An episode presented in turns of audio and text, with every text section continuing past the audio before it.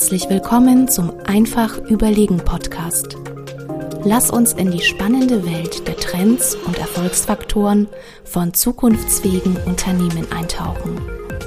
Und hier ist euer Gastgeber, Experte für Strategieentwicklung und digitale Transformation von Familienunternehmen, Johannes Josnick. Ja, hallo und herzlich willkommen zur nächsten Folge des Einfach-Überlegen-Podcasts.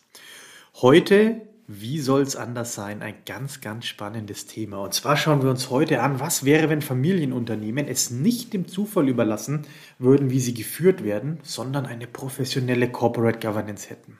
Und heute mit dabei meine Kollegin Kim. Kim, hallo. Hallo Johannes. Ja, Kim ist sehr erfahren in dem ganzen Thema Corporate Governance und wird uns heute mal Einblicke auch aus ihrem Alltag mitbringen. Denn was man ja schon sieht, dieses Thema Corporate Governance, das klingt jetzt so groß, wenn man mal ein bisschen die Historie sich anschaut, das ist irgendwie in den 70er, 80er Jahren als Reaktion auf verschiedene Management-Betrugsfälle entstanden. Und es gab dann auch noch so in den 2000ern noch einige größere Insolvenz von Unternehmen, woraufhin dieses Thema wirklich an Fahrt aufgenommen hat. Aber was, liebe Kim, sind denn so die Themen, wo du sagst, die gehören zu einer Corporate Governance?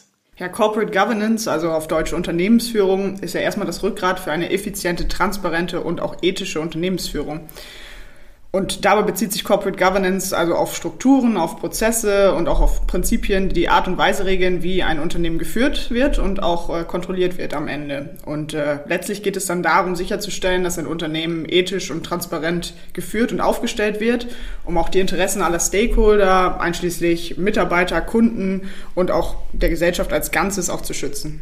Also wenn man sich so genau anschaut, ja, dann ist ja eine der entscheidenden Bedeutungen von Corporate Governance, dass sie für Vertrauen sorgt, für Vertrauen von Investoren, für Vertrauen von Kunden, aber eben auch für Vertrauen vom Markt an sich und dass natürlich Mechanismen eingebaut werden, um Risiken zu minimieren, um Missmanagement zu verhindern.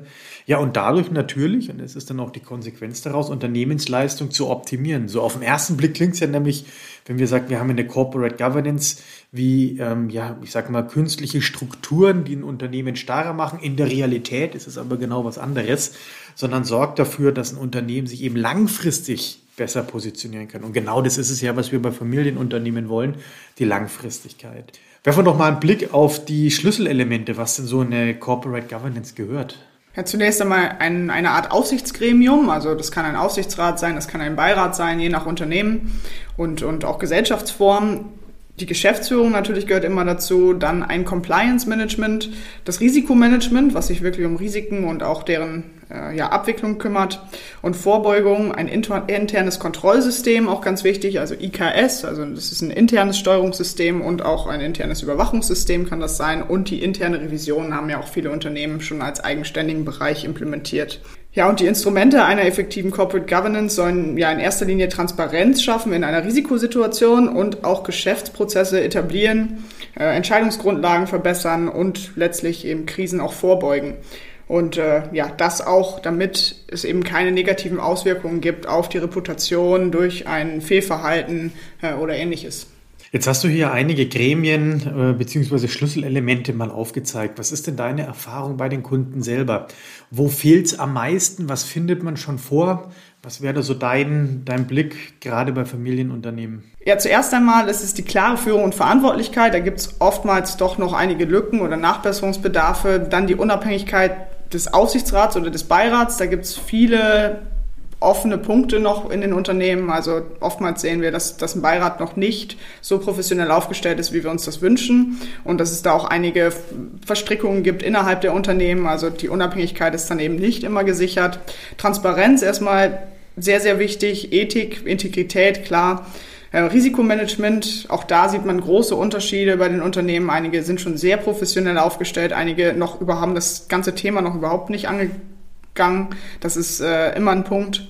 Und dann die kontinuierliche Schulung und Weiterbildung ist natürlich auch wichtig. Also alle Mitarbeiter müssen da an Bord sein und auch verstehen, wozu Governance da ist und was der Mehrwert letztlich auch ist. Krisenmanagement, ganz klar. Also man muss auch Maßnahmen ableiten am Ende aus dem Risikomanagement und Kommunikation eben auch über alle Ebenen hinweg. Ich finde, du hast jetzt hier so ein paar Punkte angesprochen. Ich hatte tatsächlich jetzt gerade ein Unternehmen, und es ist keine Seltenheit, was ich jetzt als Beispiel nenne, mal mit dem Blick auf den Beirat. Da ist der Beirat besetzt aus einem ehemaligen Mitarbeiter, der irgendwie 20 Jahre Freund der Familie ist, und dann noch aus 2 Freunden, die irgendwie aus der Familie kommen. Naja, und am Ende des Tages merkt man jetzt gerade, das Unternehmen hat sehr, sehr lang, sehr, sehr gut funktioniert. Jetzt plötzlich ist es in einer Krisensituation. Jetzt bräuchte es einen Beirat, was quasi auch Impulse mitgibt. Naja, und das funktioniert gerade nicht. Es fehlt also genau dieses Sparringspartner-Thema. Genauso fehlt dann im nächsten Schritt ein wirkliches Risikomanagement. So in guten Zeiten hat man mal draufgeschaut und gesagt, ja, wir haben das alles im Griff und das Konto ist ja voll und es kann ja eigentlich gar nichts passieren. Wir haben hier einen Steuerberater, der uns hilft. Wo wir gesagt haben, naja, das ist kein Risikomanagement. Und jetzt ist gerade die Zeit, wo man eben schon vorbereitet sein muss. Jetzt stellen Sie sich vor, Sie kommen in irgendeine schwierigere Situation. Das heißt, Sie kommen Druck vom Markt, es gibt irgendwie eine Klage gegen Sie, was immer mal passieren kann. Oder es gibt vielleicht auch Zahlungsschwierigkeiten, die Sie haben in irgendeiner Form.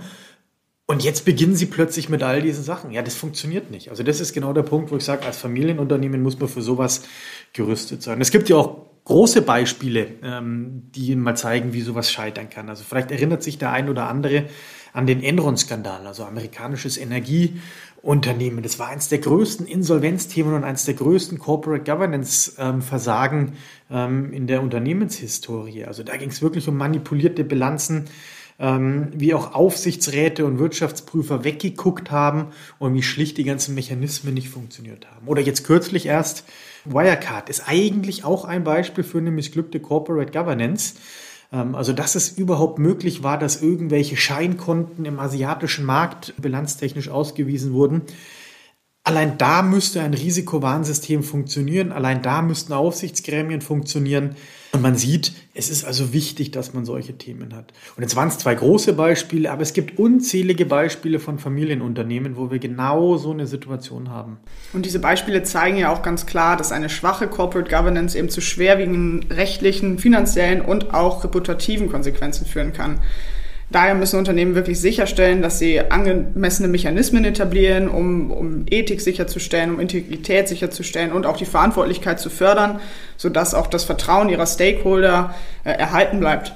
Also ich habe gerade zum Beispiel ein Unternehmen, ja, die haben auch da in die Geschäftsführung ja jemand mit reingenommen, der das Unternehmen verkaufen soll.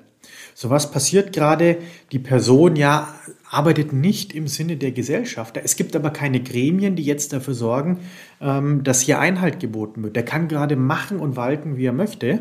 Und die Gesellschafter schauen bei diesen Themen zu. Genau da ist auch wieder ein Beispiel, wie es eben über eine Corporate Governance dafür sorgen kann, dass Klarheit da ist, dass klar ist, was passiert in so einem Fall und dass eben auch dieses Unternehmen auch langfristig noch gut aufgestellt ist. Also gerade sehen wir da ganz, ganz große Gefahren. Ja, und jetzt ist ja auch, wenn man genau drauf guckt, der Fall, so eine Corporate Governance ist ja ganz, ganz wichtig. Und Kim, wie sind denn deine Erfahrungen oder was für einen Rat kannst du Unternehmern geben? Wie kann man sowas aufbauen oder verbessern? Meine Empfehlung wäre immer, Corporate Governance als langfristige Investition in den Unternehmenserfolg zu sehen. Weil natürlich kostet das Geld am Anfang, also man braucht einen vernünftigen Beirat, der kostet Geld, aber es zahlt sich am Ende aus. Und ein Unternehmen sollte eben mit klaren Regeln und Richtlinien auch starten können, muss kontinuierlich an der Umsetzung und Anpassung arbeiten, um auch sicherzustellen, dass die Governance-Struktur den sich ändernden Verhältnissen, den sich ändernden Bedürfnissen des Unternehmens auch entspricht.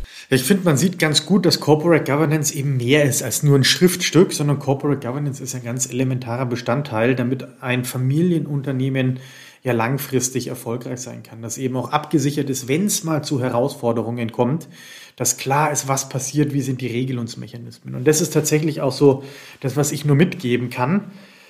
So, ja, ich sag mal, strukturell das Ganze in guten Zeiten klingt, so schwierig das klingt oder was für eine geringe Priorität es vielleicht in guten Zeiten hat.